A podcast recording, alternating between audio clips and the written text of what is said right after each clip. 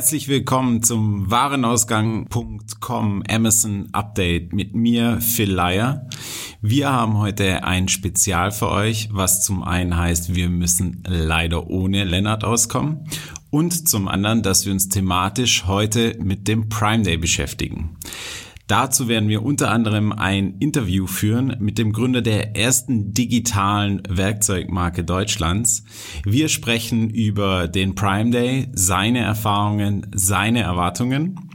Aber bevor wir das tun, kommt noch der Newsblock mit den wichtigsten Neuigkeiten der letzten Monate. Kurz und knapp, los geht's zum Thema Brexit. Bis zum ersten Januar zweitausendeinundzwanzig läuft das Retail-Geschäft wie gewohnt ohne Veränderungen. Danach sind aber folgende Vorbereitungen, beziehungsweise für die Zeit danach sind folgende Vorbereitungen zu treffen. Das wäre zum einen laut Amazon, dass man eine sogenannte E O R I-Nummer benötigt, eine Economic Operators Registration and Identification Number, die mit G B beginnt, sofern ich vom europäischen Festland auf die Insel liefern möchte. Ich sollte mich vorab entscheiden bzw. definieren, auf welchem Weg ich die Zoll- Zollanmeldungen abgeben möchte. Das heißt im Grunde genommen, ob ich das selbst machen möchte oder ob ich einen externen Partner damit beauftrage.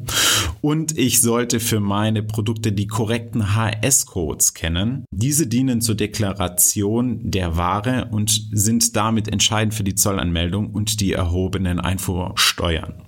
Neuer Marktplatz im Anflug. Ja, genau. Amazon Schweden steht in den Startlöchern. Tatsächlich wurde ich von dem einen oder anderen Vendor Manager auch schon darauf angesprochen, ob meine Kunden in Schweden launchen möchten.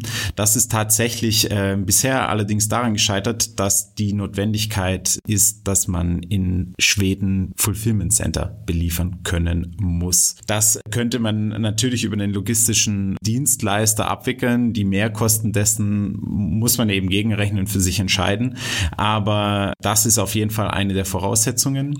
Darüber hinaus gibt es allerdings noch kein Launchdatum, aber zwanzig zwanzig wird auf jeden Fall angepeilt, war die Message an mich. Also Amazon Schweden im Anflug. Übrigens, passend zu dem Thema gibt es nun auch Amazon Saudi-Arabien. Ja, genau.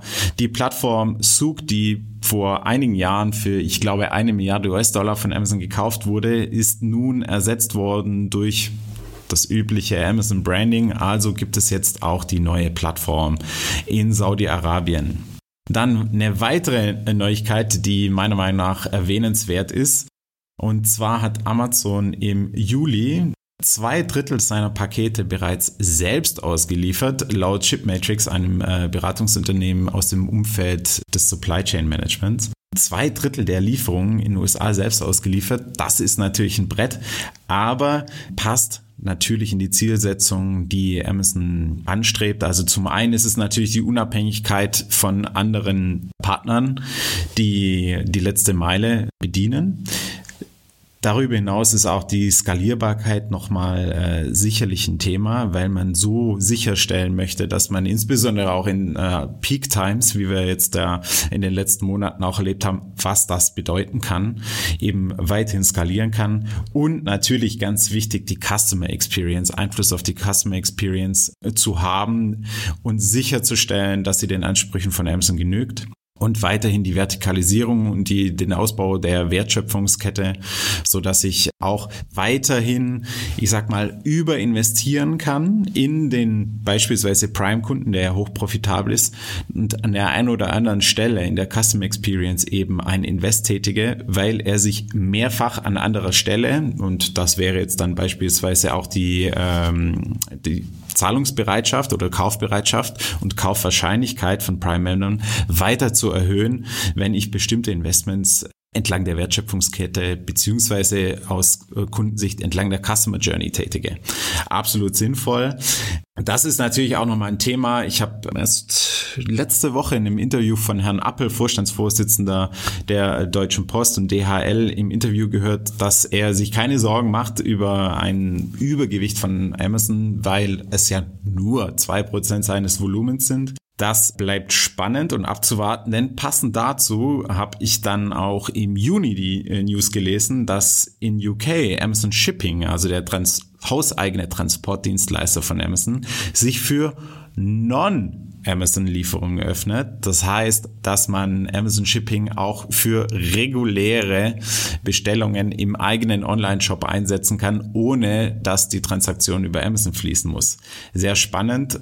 Spannender Schritt, um das Volumen, die Auslastung zu erhöhen. Weiterhin passend dazu die Neuigkeit, dass Amazon eintausendachthundert neue Lieferfahrzeuge bei Mercedes-Benz, bei der Daimler A G bestellt hat. Und zwar für den europäischen Markt. Und noch viel spannender, das sind alles rein elektrisch betriebene Fahrzeuge, die hier bestellt wurden. Und die natürlich auch weiterhin dem Ziel dienen, C O zwei Emissionen zu reduzieren. Klar, auf der einen Seite, das ist das ein Thema, das weiterhin verfolgt wird.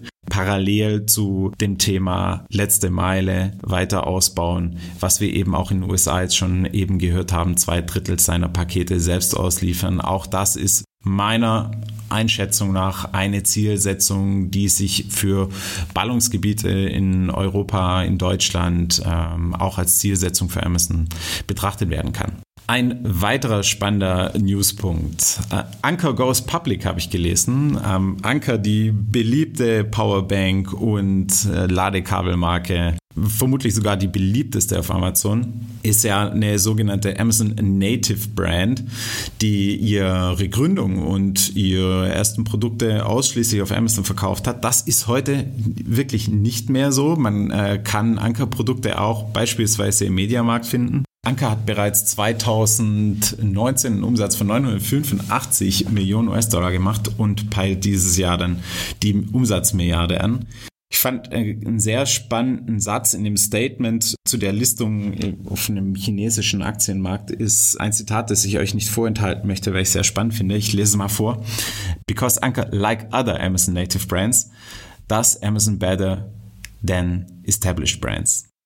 Auch nach wie vor, das ist ein Satz, der ist jetzt ein paar Tage alt, nach wie vor gültig. Diese Marken beherrschen äh, Amazon besser, als es etablierte Marken aus den aus ähnlichen Bereichen äh, treffen. Auch das sollte Ansporn sein für diejenigen, die eben keine Amazon Native Brand sind und sich trotzdem auf Amazon dem Wettbewerb aussetzen wollen und sich behaupten wollen. Ein sehr spannender Artikel über Anker übrigens, den habe ich vor zwei Jahren mal gefunden und der ist mir wirklich im Kopf geblieben, auf The Verge. Wie Anker entstanden ist, ist ja ein Ex-Google-Mitarbeiter, der einfach auf Basis einer einfachen Software angefangen hat, Dinge auf Amazon zu verkaufen, beziehungsweise äh, das entdeckt hat. Ist auf jeden Fall lesenswert. Der Titel ist How Anker is Beating Apple and Samsung at Their Own Accessory Game.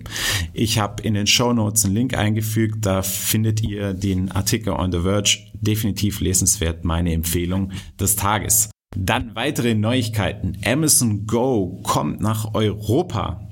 Anscheinend sind bereits für zehn Geschäfte Verträge geschlossen worden.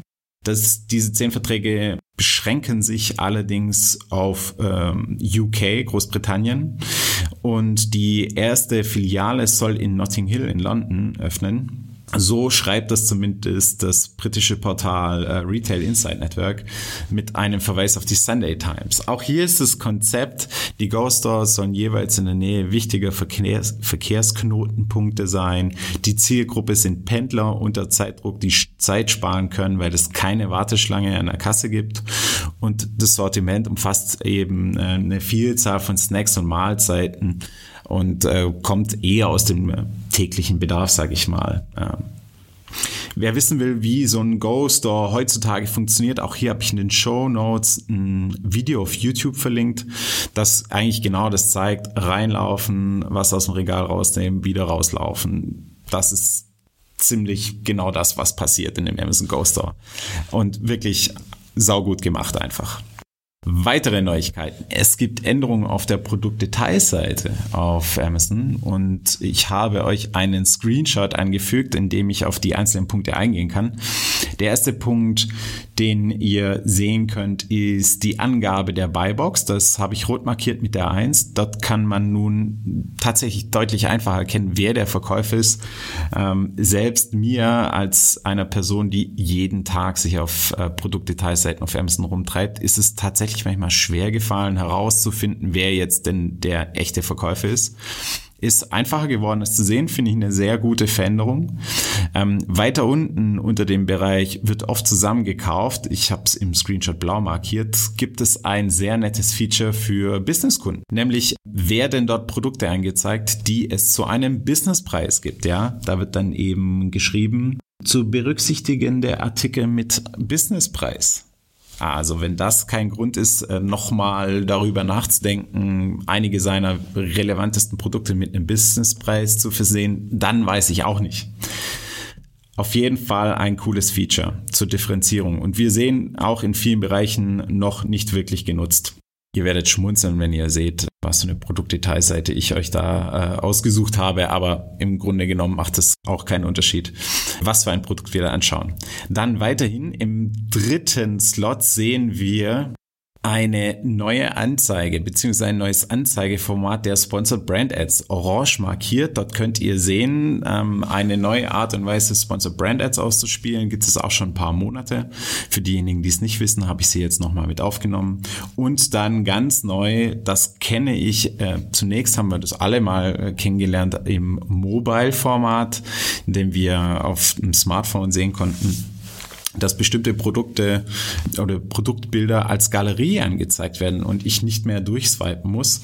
Das ist jetzt ganz ähnlich auf der Produktdetailseite. Das finden wir jetzt vor der Vergleichstabelle von Produkten, können wir jetzt hier sehen, dass einfach alle Produktbilder, die es normalerweise oben zum Durchklicken gibt, als Galerieansicht, hier sehen wir sechs Stück nebeneinander, dargestellt werden. Finde ich ein sehr cooles Feature, ist eine zusätzliche Kommunikationsfläche, sollte auch als solche gesehen werden für diejenigen, die das noch nicht als solche nutzen. Ich empfehle es dringend, Produktbilder auf Amazon als Kommunikationsfläche zu sehen und so zu nutzen. Stichwort Amazon Advertising. Auch hier hat sich noch mehr getan. Wir haben jetzt gerade eben die neuen S B A-Platzierungen ähm, auf den Produktdetailseiten gesehen. Was es noch gibt, ist auch wieder Sponsored Brand Ad Format, hat ein Update bekommen. Das ist jetzt ein paar Tage alt. Und zwar habe ich die Möglichkeit, nun in Unterseiten meines Brand Stores zu verlinken. Und das ist eine sehr coole Funktion, insbesondere wenn ich ein größeres Sortiment habe, dass ich auf bestimmte Suchbegriffe darstellen möchte oder eben Up- und Cross-Selling betreiben will. Wir haben ja auch einen Screenshot, den ich euch eingefügt habe. Das Beispiel finde ich ganz gut. Das ist das Originalbeispiel von Amazon Advertising. Dort sehen wir nämlich den Suchbegriff Kitchen Appliances. Okay, wie hoch ist die Wahrscheinlichkeit, dass jemand Kitchen Appliances sucht, also Küchenutensilien oder Küchengeräte sucht vermutlich keiner. Der Buying Intent ist da schon etwas tiefer. Aber wir sehen dann eben hier die Darstellung von Coffee Makers als Kategorie. Ich muss kein spezifisches Produkt wählen oder eben Toaster oder Mixer. Und ähm, das finde ich eine sehr spannende Möglichkeit, das eigene Portfolio aufzuzeigen, um eben auch sich breiter zu präsentieren oder breiter präsentieren zu können. Finde ich äh, eine sehr gelungene Erweiterung des Ganzen. Dann in den U S A eine Beta-Variante, und da bin ich mir auch sicher, dass es noch den Weg zu uns nach Europa finden wird. Ich möchte es euch nicht vorenthalten. Ich habe das auch verlinkt, weil das sollte man sehen, weil es cool ist. Und zwar Sponsored Brands Videos ähm, gibt es bisher nur in den U S A. Und das ist ein kleines Video, das sich innerhalb der Suchergebnisseite platzieren lässt. Ziemlich cool gemacht.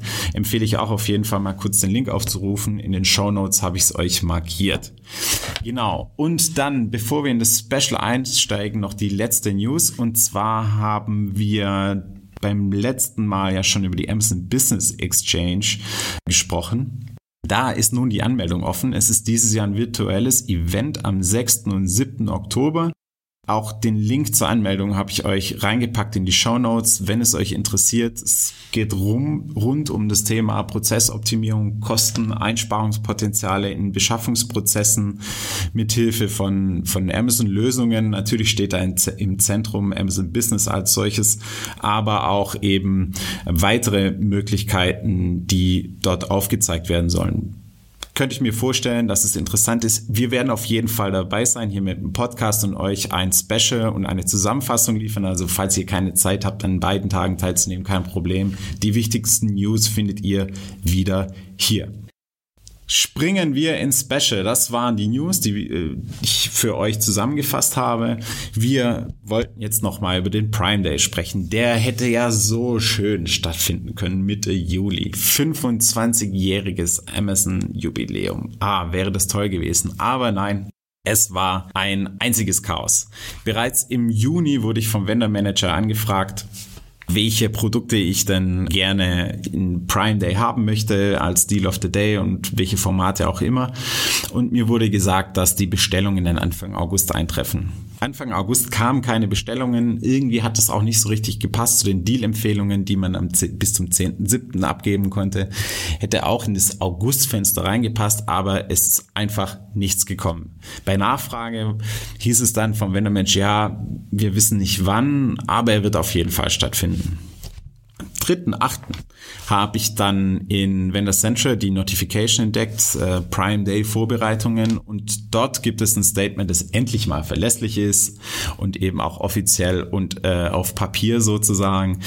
Die Prime Day Bestellungen werden ab dem siebten neunten und in den folgenden drei Wochen eintreffen. Die haben auch äh, längere äh, Lieferfenster. Und die Deadline für die Vereinnahmung ist der neunundzwanzigsten neunten Also wenn ihr die Möglichkeit habt, eure Bestellungen ein bisschen schneller auszuliefern, beziehungsweise ich würde mich eher am Anfang des Lieferfensters orientieren, denn wir haben es alle schon oft genug erlebt, dass die Vereinnahmung dann aufgrund zu hoher Volumina nicht rechtzeitig erfolgen konnte. Und wenn es blöd läuft, ist euer Deal dann eben nicht am Start am Prime Day und das will keiner. Was ich daraus schließen würde, wäre dann, dass der Prime Day in der ersten Oktoberwoche stattfinden könnte. Ja, das wäre eigentlich auch ganz schön über den dritten Oktober, ne, in Deutschland Feiertag, wäre ein klasse Timing. Äh, sind wir mal gespannt, schauen uns das an. Und ich habe für unser Prime Day Special noch mit einem Gast telefoniert, und zwar mit Manuel Siskowski. Manuel ist Gründer und Geschäftsführer von Wiesemann achtzehnhundertdreiundneunzig, der ersten digitalen Werkzeugmarke. Besonders spannend an Wiesemann achtzehnhundertdreiundneunzig ist, dass ausschließlich im Seller-Modell auf Amazon vertrieben wird. Also ist eine Art Direct-to-Consumer-Brand, die die Handelsstufe überspringt, weil sie über Amazon direkten Zugang zum relevanten Publikum hat. Ich habe mit Manuel telefoniert, ich habe fünf Fragen für ihn vorbereitet. Am Ende wurden es ein paar mehr, aber es ist auf jeden Fall sehr spannend, was er uns zu erzählen hat, und ganz allgemein, was überhaupt eine digitale Werkzeugmarke ist, das werde ich ihn direkt fragen. Steigen wir ein ins Interview. Hallo Manuel, was ist denn eine digitale Werkzeugmarke? Ähm, hi Phil. Ähm, für uns ist eine digitale Werkzeugmarke, oder wir definieren die so, dass wir keinen nicht digitalen Touchpoint von unserer Seite aus eigentlich mehr mit dem Kunden haben. Ähm, wir arbeiten jetzt eigentlich in einem Direct-to-Customer-Modell.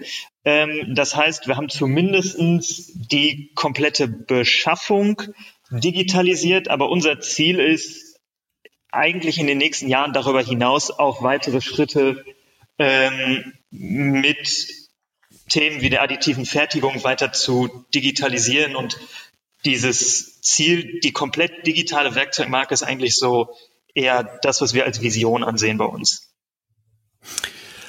Ein Teil davon ist ja, wenn ich das richtig verstehe, wenn du auch ähm, hier additive Fertigung nennst, ein Teil ist ja, was ich bei euch auf der Homepage gesehen habe, ähm, dass ihr für drei D Drucker Modelle bereitstellt, die unter anderem eben Zubehör zu euren Produkten sind.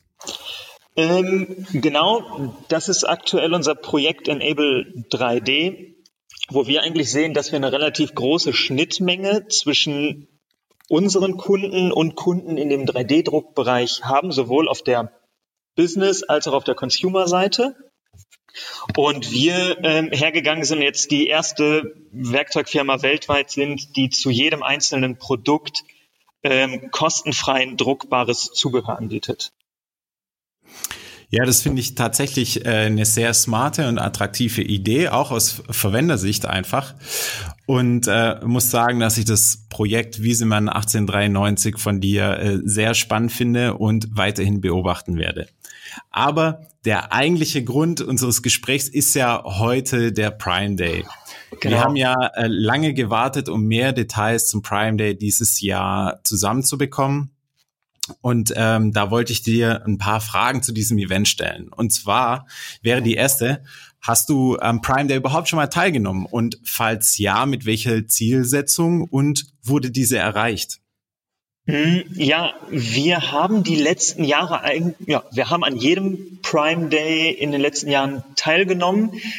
Mal mit größerer, mal mit weniger äh, Zufriedenheit. Ähm, und wir haben eigentlich so ein bisschen für uns unsere Schlüsse daraus gezogen, ähm, dass wir jetzt eher mit wenigen Angeboten oder weniger Produkten reingehen und dafür aber wirklich sehr gezielt und sehr optimiert versuchen, diese Angebote dann zum einen auszuspielen, aber auch wirklich da dann schon attraktive Rabatte für den Kunden anzubieten. Okay, also lieber weniger Produkte, dafür mit höherer Attraktivität ausgestattet für den potenziellen Käufer. Ähm, absolut. Wir sind ja im Bereich Handwerkzeuge unterwegs und da muss man ehrlicherweise sagen, das sind halt Bedarfsprodukte. Und der Anteil, der am Prime Day dann wirklich so Window-Shopping ist, der ist sowieso ein bisschen geringer, als es in anderen Segmenten ist. Und gerade dann haben wir halt das schon das Gefühl, entweder das muss irgendwie zur Saison passen. Keine Ahnung, dieses Jahr wird es natürlich irgendwie mit der Reifenwechselsaison beispielsweise ganz gut passen. Das ist bei uns immer ein relativ großes mhm. Thema. Und ansonsten kriegt man die Leute dann doch schon eher zu diesem Window-Shopping, ähm, wenn man wirklich attraktiven Rabatt anbietet. Okay, ja. Das teilt sich äh, auch mit meiner Erfahrung. Wir haben ja unter den Zuhörern, sind die meisten ja im Vendor-Modell in der Kooperation mit Amazon. Erklär doch mal für äh, die ganzen Vendoren da draußen, wie eigentlich die Teilnahme als Seller an einem solchen Event funktioniert. Es gibt zwei Möglichkeiten. Das eine ist in Seller Central, was eine sehr ähnliche Variante zu Vendor Central ist, ähm, die Möglichkeit, das über ein Self-Service-Tool zu machen. Ähm, das, da bekommt man Produkte vorgeschlagen, die in etwa passen müssten, von Amazon aus gesehen. Und ich glaube, die werden dann, genau, die werden nochmal gegengecheckt. Ähm, und da ist dann aber auch schon voreingestellt, was sind die Mindestmengen, was sind die Maximalpreise oder was ist quasi der Minimalrabatt. Und dann kann man sich das eigentlich auf Länderebene selber zusammenstellen. Okay. Das ist Möglichkeit eins. Und Möglichkeit zwei ist, wenn man dann noch für ähm, entweder besondere Angebote oder ähm, extrem große Angebote angefragt wird von Amazon selbst, die Möglichkeit gibt es auch. Und da ähm, schickt man dann im Endeffekt einfach eine Excel-Tabelle zurück. Okay, dann ist es ja heutzutage eigentlich ziemlich identisch äh, mit der Funktionsweise, wie es für Vendoren genauso ist. Dort gibt es auch das Self-Service-Tool und eben die Möglichkeit, den direkten persönlichen Kontakt, sofern man einen hat, einen etwas größeren mhm. Deal zu platzieren. Okay. Dann ist natürlich die Frage, ähm, du bist in der ersten Frage da auch schon drauf eingegangen, was sind so deine Learnings aus aus äh, dem Prime Day mh, im Sinne von, wann lohnt es sich denn, an, an an dem Event teilzunehmen und wann würdest du eher von der Teilnahme abraten? Wir hatten jetzt ähm, in der ersten Frage hast du schon gesagt, ja, du hast ähm, aus den vergangenen Prime Days gelernt, dass äh, die Breite nicht so interessant ist wie äh, darf wenige Artikel mit hohen Rabatten. Ähm, gibt es noch weitere Aspekte, die du damit einbeziehen würdest, wo, wo du sagst, ähm, da mache ich's und da mache ich's vielleicht nicht, weil ich schätze mal, dass du auch von Land zu Land äh, da sehr unterschiedliche Möglichkeiten hast, einzelne Produkte zu platzieren und dann auch tatsächlich vor dieser Fragestellung stehst. Ähm, absolut. Also zum Ersten, was die Länder angeht, wir arbeiten w- w- wirklich dann nur mit Angeboten in den Ländern, wenn das Produkt ohnehin schon stark in dem Land ist. Also das heißt, wenn es sowieso gut rankt, gut performt und gut bewertet ist. Ähm, weil wir sonst eigentlich gemerkt haben, dass es sich halt einfach nicht lohnt und nichts passiert. Ähm, das ist, das ist das eine. Zum anderen, versuch- wir haben grundsätzlich ein globales Pricing. Das heißt, Dadurch, dass wir der einzige Anbieter unserer Produkte sind, haben wir auf Amazon immer einen sehr konstanten Preis. Und wir versuchen nicht, ganz grundsätzlich nicht zu häufig mit Angeboten zu arbeiten, einfach um diesen Preis möglichst konstant zu halten, haben dann aber natürlich bei sowas wie Prime Day eine sehr legitime Möglichkeit, das zu tun. Ähm, und wenn wir das dann tun in diesem sehr überschaubaren, ähm, in diesem über sehr überschaubaren Produktumfang, ähm, achten wir aber schon noch darauf, dass es sich zumindest gerade so eben rechnet. Also wir versuchen jetzt nicht irgendwie mit einem Loss-Leader-Modell oder so da jetzt reinzugehen, ähm, sondern unserer Meinung nach sollte man zumindestens, also klar, ein Abverkauf wäre nochmal so ein bisschen eine andere Methode, eine andere Variante, aber bei den Produkten, wo man sich auch langfristig darauf konzentrieren möchte, sollte man jetzt nicht versuchen, die wirklich ähm, mit einem Loss zu verkaufen. Zumindest so handhaben wir es. Ja, also das ist ein Punkt, den ich gut nachvollziehen kann, insbesondere äh, wenn man an die Tools denkt, die viele Verwender heute im Einsatz haben, mit denen sich eben nachvollziehen ja. lässt, was Preispunkte äh, der Produkte auf Amazon in, auch in der Vergangenheit war, waren. Ähm, kann es einen teuer zu stehen kommen, wenn man in dieser Preishistorie mal einen äh, Preispunkt hatte, der zu tief war. Auch sehr interessant ähm, fand ich die Formulierung Global Pricing und äh, da gebe ich mal mit so einem Augenzwinkern äh, in Richtung reguläre Werkzeughersteller und Bedarfshersteller äh, einen Wink. Das ist natürlich etwas, ähm, nach dem viele streben und das aber vermutlich heutzutage mit zu den schwersten Zielen ähm, in der Umsetzung gehört. Ähm, ja. Genau. Ähm, mit, mit Sicherheit vielleicht... Ja. Vielleicht ja. dazu noch, ähm, ich, ich verstehe das Thema mit dem globalen Pricing, das ist eigentlich mal so ein bisschen das, das Maximalziel und wir haben halt den Vorteil, dass wir keine Wiederverkäufer und keine Fachhändler haben, aber das liegt dann auch, das merken wir halt selbst auch zum, zum Teil an einem selbst, ja, also man muss es dann auch schon schaffen, innerhalb der Länder selber so konsequent zu sein, den Preis dann auch in Ländern, wo es vielleicht nicht so gut funktioniert, oben zu halten, um halt das ganze Thema Reimport oder Bestellung auf, auf anderen Landesseiten halt auszuschließen und aber auch dann nicht alle zwei Wochen ein Produkt irgendwie in den Blitz angeboten zu haben oder halt, ja, halt so in dieses Thema Verramschen beim Prime Day zu kommen. Mhm. Ja, absolut verständlich. Wir haben ja eben äh, gelernt von dir, dass eine Maßgabe natürlich ist, dass die die Kennzahlen auf der betriebswirtschaftlichen Seite äh, keinesfalls rot werden sollten oder eher nicht rot werden sollten, um ein Angebot äh, darzustellen. Und zum anderen, dass es sich äh, an einem Event wie dem Prime Day lohnt, eher auf die Produkte zu setzen, die schon gut ranken und gut performen.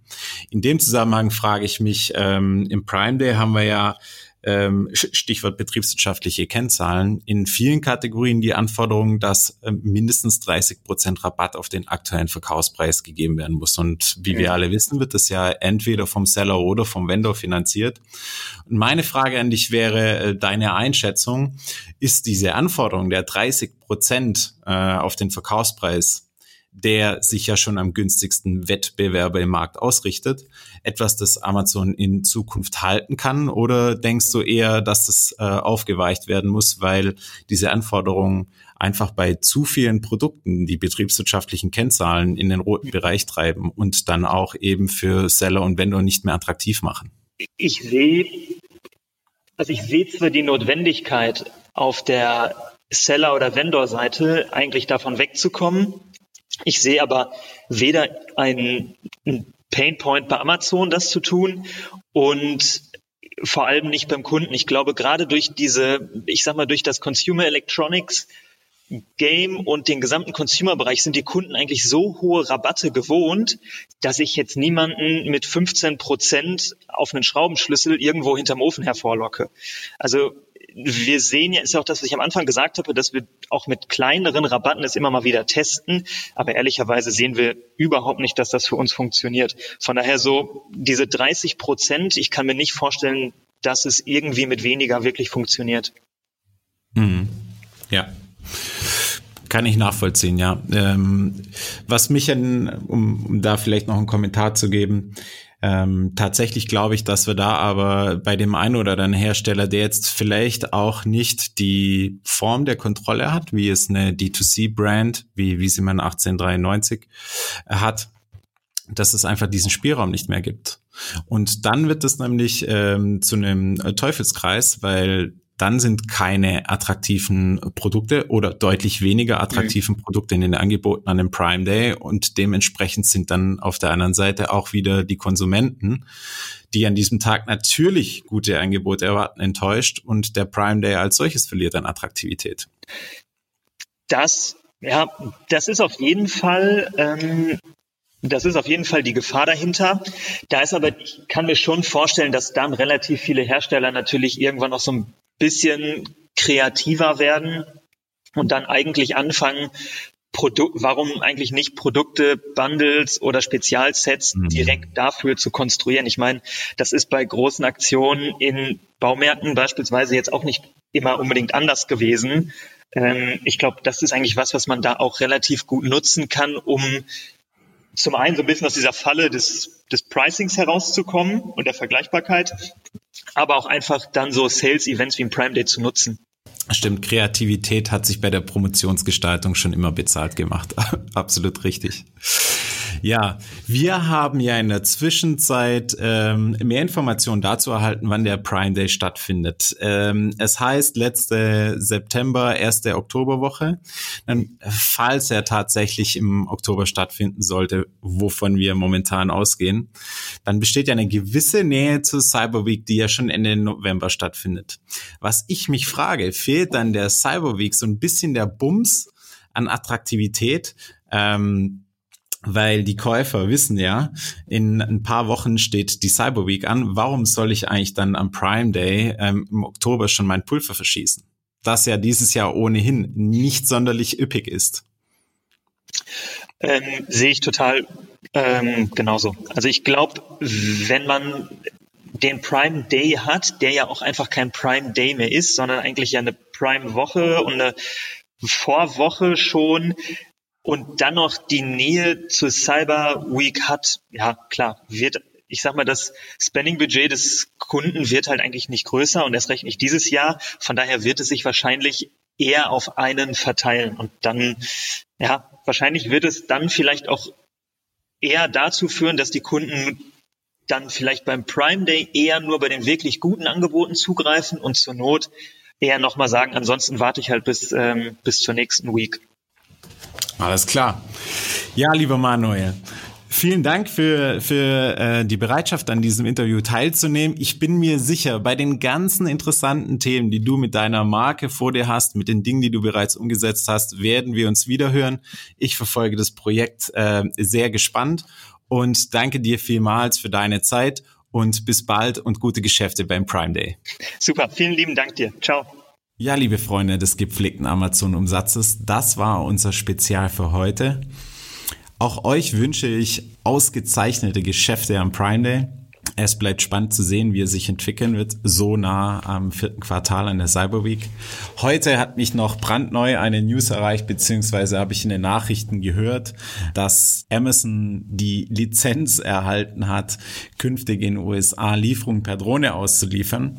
Vielleicht schaffen wir es beim nächsten Mal darüber nochmal zu sprechen. Im Idealfall ist dann auch wieder Lennart an meiner Seite. Bis dahin werden wir ein paar neue Content-Formate ausprobieren. Daher folgt mir unbedingt auf LinkedIn. Da werdet ihr dann Bescheid kommen bzw. sehen, was wir Neues machen und da werden wir auch unseren neuen Podcast ankündigen und dann auch verlinken, wenn es soweit ist. Bis dahin, liebe Freunde, vielen Dank fürs Zuhören. Bis bald, euer Phil.